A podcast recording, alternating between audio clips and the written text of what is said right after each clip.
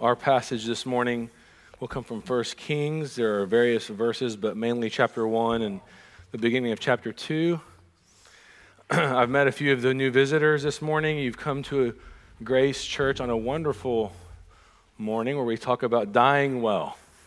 So, welcome, right? Welcome to our, our positive church. One of the things we do at Grace is we preach through books of the Bible, or in this case, a character, David, but mainly first, parts of 1 Samuel, all of 2 Samuel, or parts. Uh, and um, coming to the end of David's life, just so you know where we're going, uh, Shane will preach next week our final two service spring Sunday. And then starting on May 6th, we'll begin a Colossians series, plus there'll be guest preaching throughout the summer at times as well. So, this is our last look at the life of David. And I, I kind of struggled. Uh, well, one, I do that every week, but I struggled on what, you know, what, I, what do we want to do at the end of this life?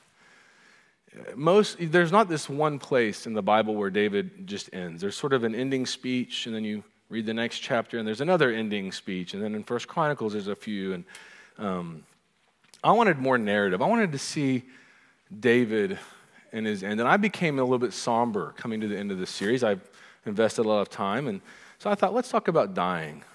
Isn't that a good idea? And even as I bring it up, I'm sure there's this weird thing that happens when all, some of you, maybe all of you, have had that moment just this morning, just this last few moments. Oh, yeah. Like, that's a thing, right? It's like water to fish. It's like, uh, I don't even know what's there. This week, if you followed the news, you heard, heard of the Southwest airline flight that had the, the, the window blow out and one passenger um, was, uh, was killed. The engine blew. And just, I, I, was actually um, looking at the lady that had done the Facebook Live post. That was her response to the tragedy. Did you hear about her? If you fly Southwest, you can buy your Wi Fi for the day. She'd already bought hers. And, and when this is all happening, she thought the only way I can connect to people is through with Facebook Live. So she does that. But we all know that there was a tragedy, there was a death. And I, as I looked it up, I started looking at this lady's life. I just thought, I've flown Southwest. And she had a window seat. Like, you have to work hard to get a window seat. And I'm not trying to be funny. It's just like the thought of like how in one minute you are doing everything right. I did my early bird. I'm in my spot. Like, are you seven? I'm six. You're doing it all correctly. You get your seat. And then it's over. Just like that. Aren't you glad you came, guests? Death is uh, what we've been told the two uh, guarantees are death and taxes. I have found out you can get extensions pretty easily on your taxes. So, really, it's just death.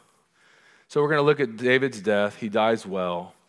And we're going to really look not so much at him, though we are, but the way everyone around him is responding to his demise. So, 1 Kings chapter 1 uh, Dan will have the, the scripture up for us. I'll, I'll, there'll be some verses I'll cover and some I'll skip. Please follow along with me. Now, King David was old and advanced in years, and although they covered him with clothes, he could not get warm. Therefore, his servants said to him, Let a young woman be sought for my lord the king, and let her wait on the king and be in his service. Let her lie in your arms, that my lord the king may be warm. So they sought for a beautiful young woman throughout all the territory of Israel and found Abishag the Shunammite and brought her to the king. The young woman was very beautiful, and she was of the service to the king and attended to him, but the king knew her not. Now Adonijah the son of Haggith exalted himself, saying, I will be king. And he prepared for himself chariots and horsemen and fifty men to run before him. His father had never at any time displeased him by asking, why have you done thus and so? He was also a very handsome man, and he was born next after Absalom. He conferred with Joab the son of Zeruiah and with Abiathar the priest, and they followed Adonijah and helped him. But Zadok the priest and Benaiah the son of Jehoiada, and Nathan the prophet and Shemaiah and Rei and David's mighty men were not with Adonijah. Adonijah sacrificed sheep, oxen, fattened cattle by the serpent stone, which is beside En-rogel, and he invited all his brothers, the king's sons, and all the royal officials of Judah. But he did not invite Nathan the prophet, or Benaiah, or the mighty men, or Solomon his brother. Then Nathan said to Bathsheba, the mother of Solomon, Have you not heard that Adonijah, the son of Haggith, has become king, and David our Lord does not know it? Now, therefore, come, let me give you advice, that you may save your own life and the life of your son Solomon. Go in at once to King David and say to him, Did you not, did you not, my lord the king, swear to your servant, saying, Solomon your son shall reign after me, and he shall sit on my throne? Why then is Adonijah the king? Then while you are still speaking with the king, I also will come in after you and confirm your words. So that's Nathan telling Bathsheba, "We've got a plan. So Bathsheba went to the king in his chamber. Now the king was very old, and Abishag the Shunammite was attending to the king. Bathsheba bowed and paid homage to the king, and the king said, What do you desire? She said to him, My lord, you swore to your servant by the Lord your God, saying, Solomon your son shall reign after me, and he shall sit in, on my throne. And now behold, Adonijah is king, although you, my lord the king, do not know it. He has sacrificed oxen, fattened cattle, and sheep in abundance, and has invited all the sons of the king, Abiathar the priest, and Joab the commander of the army. But Solomon, your servant, has not been invited. And now, my lord the king, the eyes of all of Israel are on you, to tell them who shall sit on the throne of my lord the king after him. Otherwise, it will come to pass when my lord the king sleeps with his fathers, that I and my son Solomon will be counted offenders. Now, I'm going to skip a little bit here, but to tell you that Nathan then comes in and does the very thing he planned, and it works. David says, No, Solomon's the king, and they have a hasty coronation. Later, there'll be a more official second coronation. Um, but when this word gets to Adonijah, he's in a feast. They're all eating, and someone walks in and says, We have problems. And they all basically scatter. They're scared. They realize they made mistakes. Adonijah um, realizes he's not going to be king. And then I just want to read this part from chapter 2 to show us that David does, in fact, make Solomon the king. He says, When David's time to die drew near, he commanded Solomon his son, saying, I'm about to go the way of all the earth. Be strong and show yourself a man, and keep the charge of the Lord your God, walking in his ways and keeping his statutes, his commandments, his rules, and his testimonies, as it is written in the law of Moses that you may prosper in all that you do and wherever you turn, that the Lord may establish his word that he spoke concerning me, saying, I, uh, excuse me, if your sons pay close attention to their way, to walk before me in faithfulness with all their heart and with all their soul, you shall not lack a man on the throne of Israel. This is the word of the Lord. Heavenly Father, I pray that you would attend to our discussion this morning, this sermon, that you would be glorified, that your Spirit would open our eyes to receive the truth for your glory. Amen. I ran to my office. Maybe some of you noticed that. I, had to, I wrote this down. My daughter has a stuffed animal, and when you squeeze it, and just as an aside, don't give those gifts because it's the parents who have to live with that. But anyway, this one says, now I lay me down to sleep. Pray the Lord my soul to keep. Watch me as I run and play. Keep me safe both night and day. Isn't that beautiful? That's not how I remember it. Every night, my mother would lean over my bed and say, Now I lay me down to sleep. Pray the Lord my soul to keep. But if I die before I wake, pray the Lord my soul to take. What? Like, is that a thing? Mom, can that happen? Was my response. Like, I'm laying here, I'm asleep, I feel healthy. You're going to turn the light out. Is this, a, is this an option? That's how death really does work, doesn't it? it? It shows up in unexpected places, it shows up in unexpected ways. And in our passage, we see people responding to David's passing in unexpected ways, or maybe I should say common ways. Um, there's a great book I don't know if it's recommended, it's, it's, but uh, Ernest Becker, The Denial of Death, it's a Pulitzer Prize winning work from the 70s. Interestingly, he published it and died of cancer not long later, but I don't think that influenced his research. But here's his premise. First of all, he says every one of us is a narcissist, and we develop hero projects. Like we want to have heroes. But our heroes that we choose really are stoking our own narcissism. And all of this, he would say, is a way that we avoid dying. And he calls it our immortality projects. We all have immortality projects we use to make us forget the reality of death and dying. And so we're going to, in a fun way, expose your immortality projects this morning because the characters in this story, these people, are putting on display their immortality projects. Do you believe that about yourself? That you have methods and ways of avoiding the reality of dying and death? What we're going to find is that, that if we have a true hero, all your heroes will let you down, but if we have the true hero, you can actually face the reality of dying well. That's what we're going to look at. So cheer up. We're going to keep talking about dying. Okay, uh, I couldn't find the perfect video, but in 2011, LeBron James goes on. I did find this video, it's on YouTube, where he says, someone had, uh, he had changed teams. Remember, he went from Cleveland to Miami. He had a lot of scoffers. Finally, he just said, Look, tomorrow morning, he'd like lost the game and people were mad. Tomorrow morning, you're going to wake up, he says to the fans, in your miserable lives, something like that. But I'm going to wake up and I'm going to still be rich. What I remember was finding a video or someone sent it through Facebook or something of a guy replying to LeBron James perfectly. I just couldn't find it. But basically, he says, LeBron, we pay you to not remind us of that. Like, that's what you're for. Your job is so that we don't remember these truths about our, our lives, that we don't remember about our dullness, et cetera, et cetera. It was, it was hysterical and I couldn't find it probably because uh, it's been seven years ago, and LeBron's video still exists. But that's what we're going to look at. What are the things, the ways we are numbing the pain of death?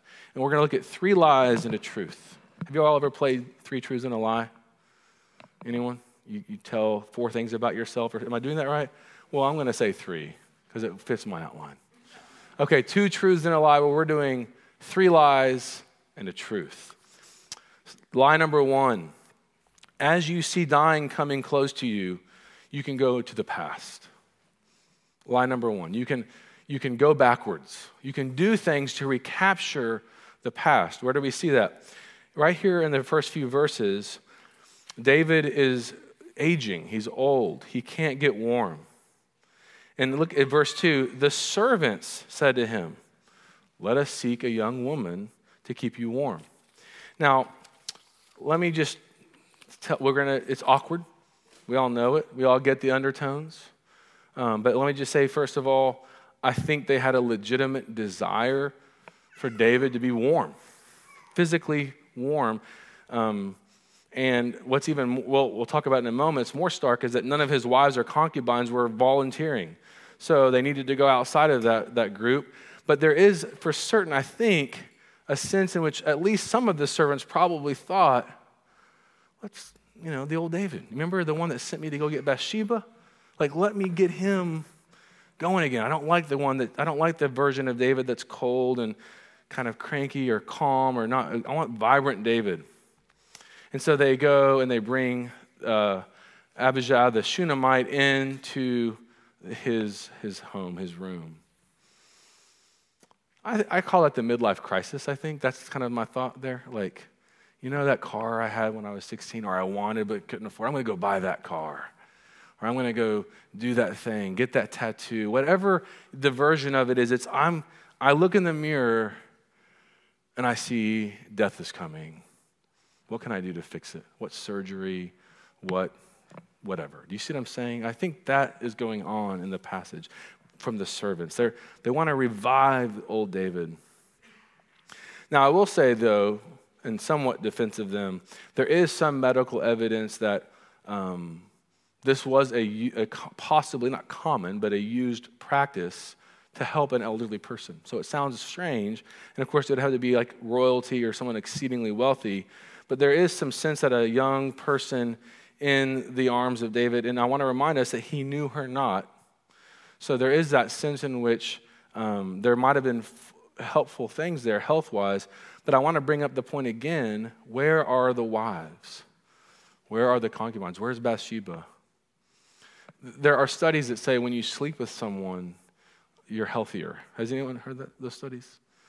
Like, I didn't like, go research it, I've just heard it. It's one of those studies you hear. And you think, well, that's good. I'm married. That works for me. I'm good. You know, coffee's good for you. Yay. Coffee's not good for you. I don't think that's a good study. You know, that kind of thing. So, this idea of the servants don't want to be near him when he's dying, they want someone else to come in, it seems like, to be his nursemaid. Bathsheba doesn't really want to be in there. I don't know where the concubines are, how that works. I don't see Abigail. So it's, it's Abijah the Shunammite coming in. But the reality is, what's going on is everybody's afraid of facing the reality of dying. I want to read you two quotes from spiritual giants. Jonathan Edwards, if you, uh, he was um, in the 1600s, kind of a, not really a Puritan, but Puritan minded, but he was part of the Great Awakening in America very famous, not only theologian, but even philosopher. He, he had resolutions that he wrote. I highly recommend you seeing his resolutions. They're crazy. They're, he's so godly. You're like, really? Number nine, resolved. And he wrote this before the age of 20 to think much on all occasions of my dying and of the common circumstances which attend death. That's his resolution. Number 10, resolved. When I feel pain, to think of the pains of martyrdom and of hell. When I feel pain, I think, where's the Tylenol? Like, where's the doctor? He's saying, no, no, no. Like, also, in, attend, in yes, take care of your needs, but he wanted to think about his future. Listen to what Charles Spurgeon says. When we visit the graves of those who have died in Christ, we ought not to weep for them, or if we weep at all, it should be with the regret that we are not yet admitted to the same reward. Why are you crying? Well, you, you miss Steve? No. I, uh, sorry, Steve Smalley. I know you're out there. This is not Steve Smalley. Uh, no, I'm not sad about that. I'm sad I'm still living. That's what Spurgeon is saying. He says, To die daily is the business of Christians. It is greatly wise to talk about our last hours, to make ourselves familiar with the grave. Our venerable forefathers had a strange habit I challenge some of you to do this, of placing on their table, I guess he says the dressing table, you can this your desk at work, a head. It could be a real skull or a fake skull. But all of the point is to remind you of your future. Isn't that great news? That's uh, Spurgeon and Edwards. I mean, if you don't like my sermon, you don't like Spurgeon, you don't like Edwards. And I can live with that. So, I think that that's the way Christians are supposed to live. But everybody around David, like his servants especially, are saying, look, let's just, let's fix this problem. Let's bring back his youth. What are your methods of getting back to the glory days?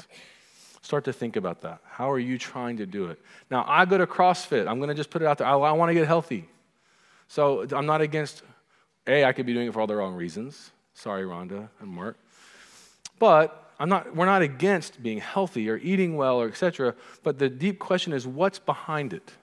Why am I doing these things? Am I doing it to try to prolong my life because I'm afraid of, of death? Then it would be wrong. If I'm doing it for the glory of God, then it's beautiful. We'll keep building on that as we go because the method number two is uh, instead of looking at the glory days, um, I'm going to just call it King Me.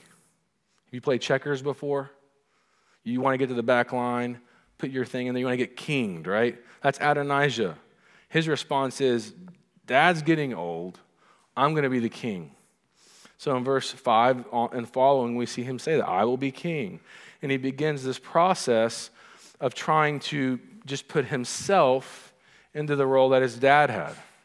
Now, it's what's this is kind of hard to like apply because he had in some ways a rightful claim to the throne. I mean, just so you know the structure, Amnon's dead. Absalom, who killed him, tries to be king and dies. We're missing the third brother, and the fourth brother is Adonijah, who's as handsome as Absalom, who's next in line. He's thinking, This is normal. My dad's getting old. It's kind of time. Not only that, the text tells us as he begins to do the chariot thing and the, the king thing, his dad doesn't seem to come tell him it was wrong. Every parent in this room knows that story. You know, I, you know, I asked for forgiveness, not permission, kind of thing. So maybe his dad didn't even know, but there is a sense in which he's like, but I didn't hear it was wrong, so it's okay. But what makes it worse is the reason he goes forward with it is because the people like Joab and the priest Zadok and others tell him, hey, this is probably a good idea. You have a priest, you have Joab, who's been with David for many years, telling you you should become king. Right? That's tempting. Now, I'm, in my, I'm like, how do I apply that to us? Because none of us are in that role, right? Um, some thoughts would just be where in your life do you think that next level is yours to have? You know, hey, you should ask for that promotion. Hey, you shouldn't have this problem anymore. We should get rid of that. You should be over here. Um, obviously, you can think politically. Someone might tap your shoulder. Aaron and I played with the mayor uh, of Stillwater, and he did look at us and say, Hey, do you know anyone that wants to be a councilman in my place? And there's that split second, I could be councilman. And I don't have to run. So I said, Aaron, you do it. But still, there's those moments in life where it's like advancement, glory, promotion. Those aren't wrong. Either more exercise is wrong, etc. But are you aware of the reasons why we want those things? What is it we're trying to ignore? What is it we're trying to hide? Furthermore, are you struck by the fact that there, does, there doesn't seem to be any sadness from Adonijah? When you read about David becoming the king, it is almost overwhelmingly strange how sad he is about Saul. Remember? And Jonathan? I mean, Saul's trying to kill him and end his life over and over. And two times David allows him to live. And then time passes and he dies at the hand of someone else, and David's going to be king, and he weeps. He mourns. David is showing us that is a, a real view of death. His own son Adonijah is celebrating David's death already before he dies. So that's heartbreaking. So don't be that. Don't do king me. And then thirdly, it's uh, just self preservation. A lot of us, that's what we want to do.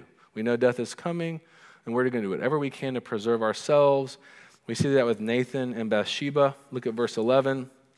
Nathan, remember Nathan, he's the prophet that came to David and said the story about the sheep, referring to Bathsheba, remember?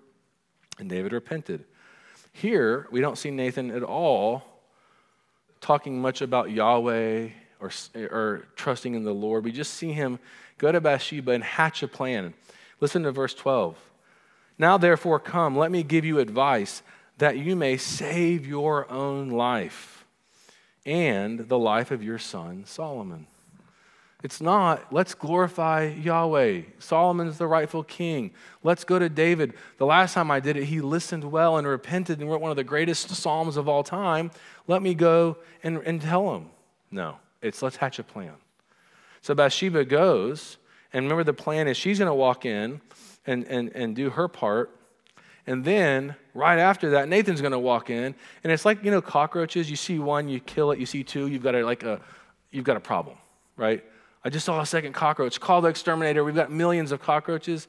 That's the psychology they're using. Bathsheba walks in, David listens. Nathan comes right in after, and it's like, wait a minute, this is serious. Let's, t- let's stop this. So they have this plan, and what's the plan? Self preservation. Look at look how Bathsheba says it, verse 21. Otherwise, she said so many wonderful things. She should have just stopped. But in verse 21, otherwise, it'll come to pass when you die, when my Lord falls asleep, she says it very kindly, with his fathers, that I and my son Solomon will be offenders. And she's correct, by the way. They probably would have been hurt, if not killed, imprisoned. So, her motivation is self preservation. I want to live. You're dying. You're toast. You're going to sleep with your fathers. One of the quotes that I read as I looked at this is anxiety is basically the fear of annihilation. And what you're seeing in this passage is anxiousness, annihilation fears. People are fig- trying to figure out where is this going to leave me? The hero's going to die. What is that going to do for me? And then they deal with that pain in different ways. I'm not going to name which child, but we have four children, and I've asked this one child if they would be okay with me sharing this story. It's a few weeks ago for a different sermon. I didn't do it then, so I'm doing it now. This particular child had the flu or something. You know, when you get really sick and just you can't get comfortable. And I, this is something that he's going to go to counseling for because we do, or she, uh, tease him or her. Um, but the words that came out of this child's mouth at one particular low point in, this, in the illness was, Why is this happening to me? And we, as good parents, of course, like, poor kid. And I, what? Like, like you are going to go unscathed through life without a flu? There's something in all of us that just can't believe harm would come our way. How can this happen to me, right? And I won't tell you who it is, but you can go ask one of the people about that later. What are you saying that to? How could this happen to me? Or what would you say that to if it came into your world? How is this fair? How can this happen? I've heard stories. I've heard of disasters. I've heard of illnesses. I've heard of failures and financial difficulties, but, but me? Narcissism. Sorry, child, if you hear this someday. We all have narcissism, right? We all have at our core the, the belief that somehow we're not going to die. Ernest Becker continues in this book saying his view, and you could challenge him, you can, he's dead, but you can challenge his views, is that the man who will go into, you know, you watch the warfare where you just walk into gunshots, that even that has a bit of, um, I'm doing it for everyone around me.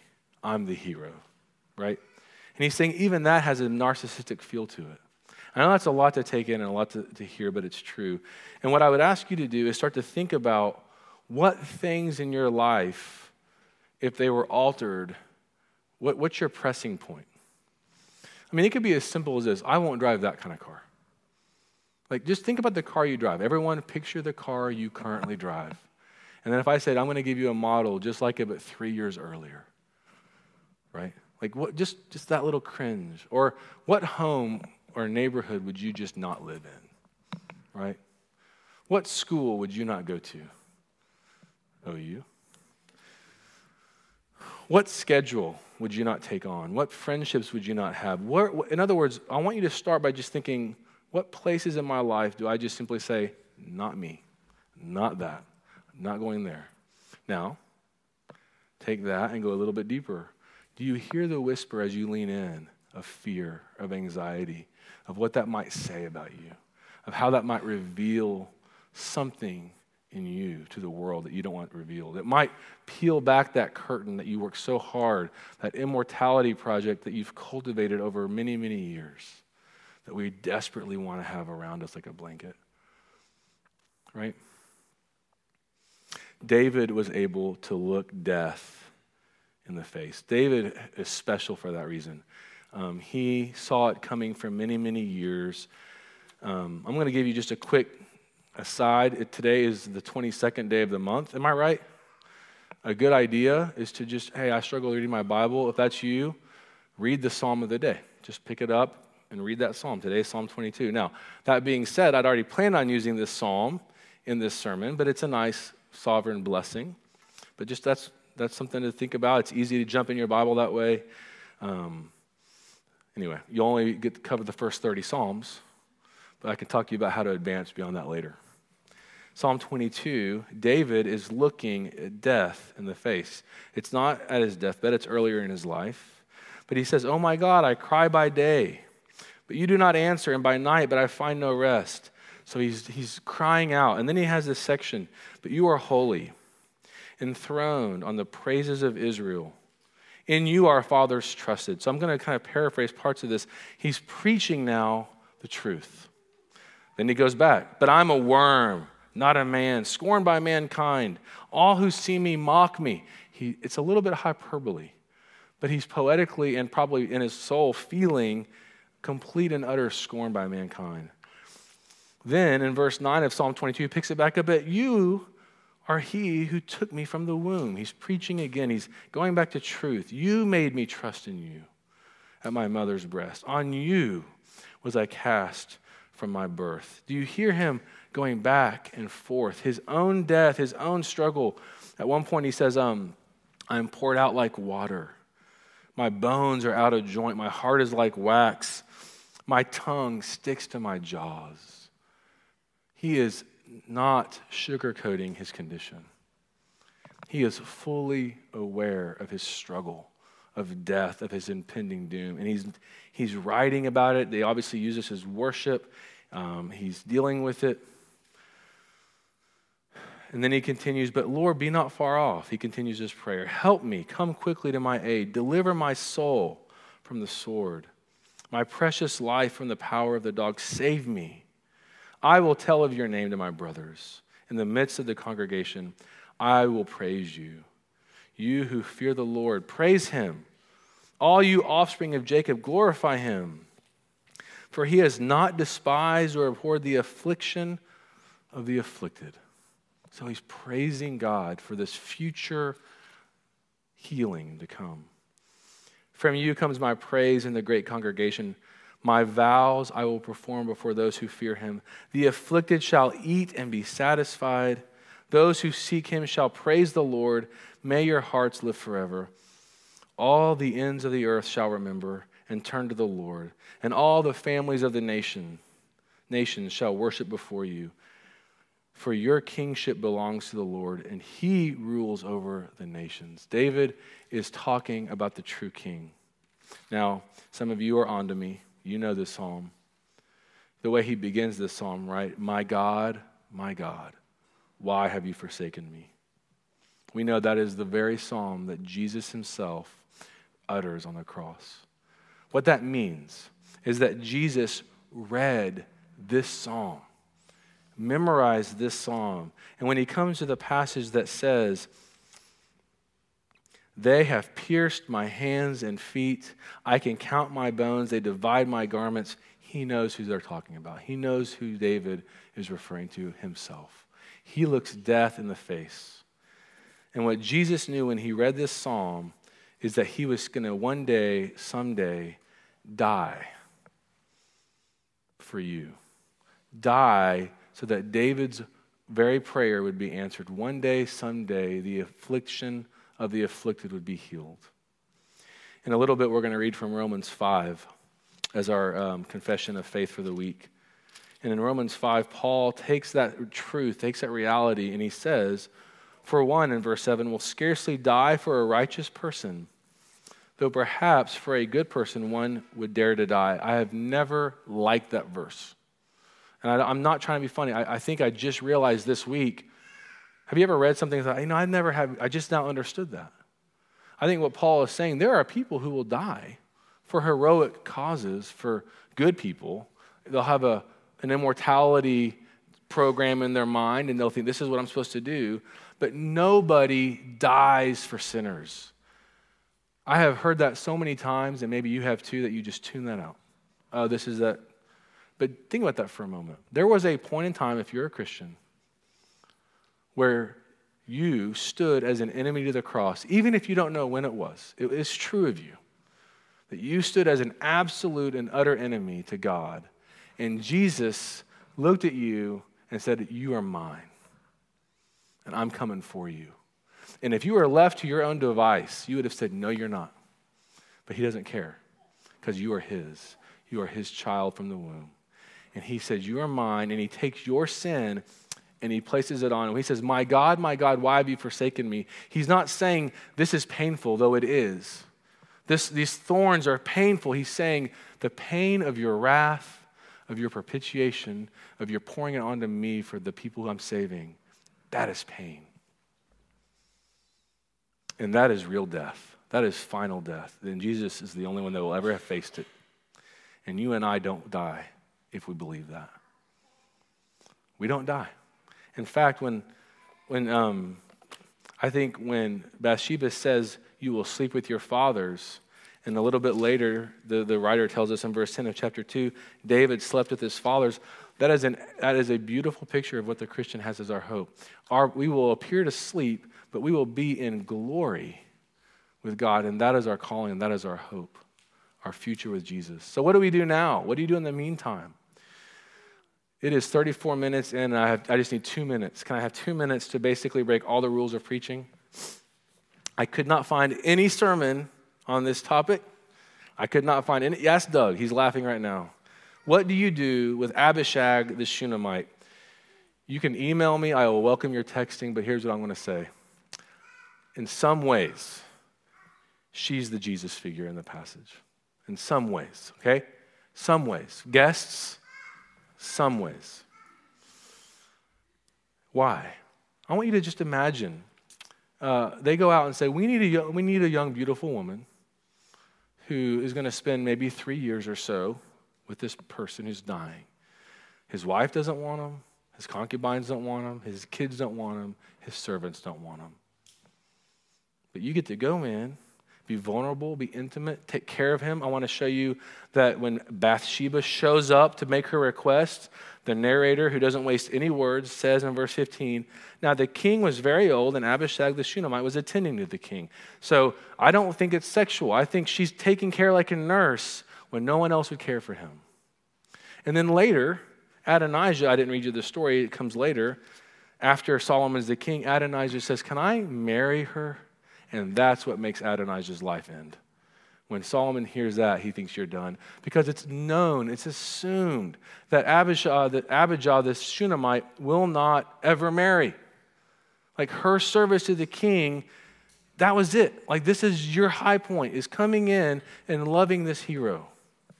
And that's what Jesus does for you. He loves you. He moves towards you, and everyone's moving away. And all the thoughts you've had this discussion of death that make you uncomfortable, and maybe you've just tuned me out the whole time, know this. The one who has faced death will move close to you and has moved in close to you. And if you will rest in him, the true hero, then you can actually live with peace, which is, I think, the only peaceful person in this passage is David. Totally at peace. The one that's dying, it's everyone else is freaking out. And we can know that peace if we know that hero. Let's pray. Jesus, you are the true hero who lived a perfect life and died that we may live. Yet, Lord, we do develop so many strategies to avoid our own pain of death. So many things we say, thoughts we have, lifestyles we live. Because if we're honest, we're afraid. Lord, I pray that we would not look at our death, but look at our hero, you, Jesus, and be comforted knowing that this life is temporary. We are already immortal because of you, and we can live that way for your glory. Amen.